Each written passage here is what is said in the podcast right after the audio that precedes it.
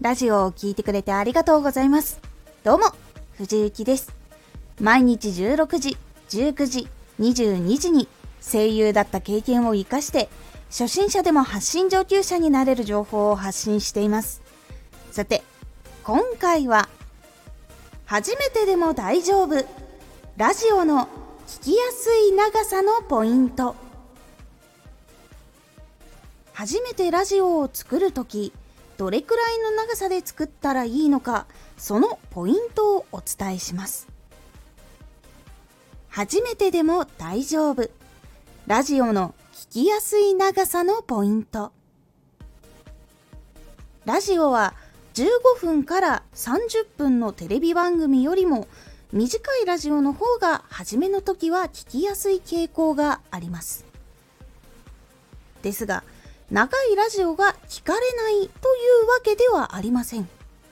いつの間にか過ぎてしまう15分や30分ならリピートして聞いてもらえます。なので、5分くらいのラジオと長いラジオのどちらかか、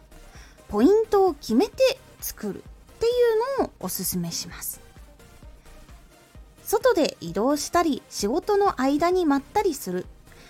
あまりにも多いデータ量はそういう時は嫌がられることが多いんです。やっぱり外だと通信量とかデータ量というのが皆さん決まっているので多くのデータをダウンロードできないとか大きすぎると止まってしまうとかそういうのが嫌がられるので短いものがやっぱり聞かれるという傾向はやっぱりあります。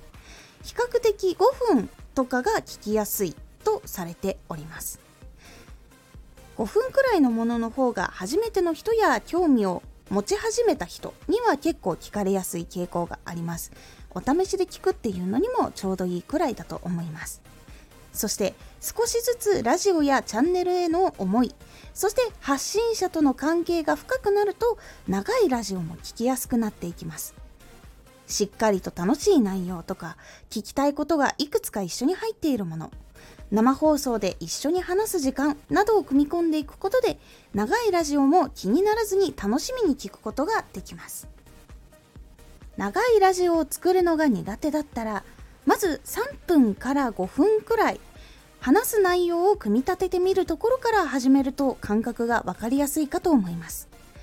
だいたい文字数にすると1000文字くらいで4分ぐらいになります。話す速度によって変わってきますが収録をしている時に自分が早口めなのか遅いのかで文字数を少し調整してみてください。まず1000文字くらいをベースに作っていくことであとは量を増やす時とか